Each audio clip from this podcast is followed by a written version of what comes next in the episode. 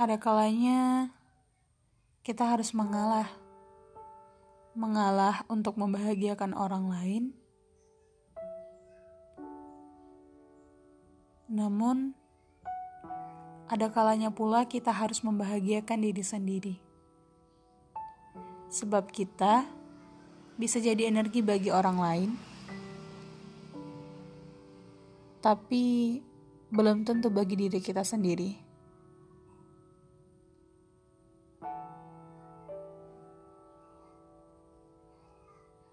Maka berbahagialah ya.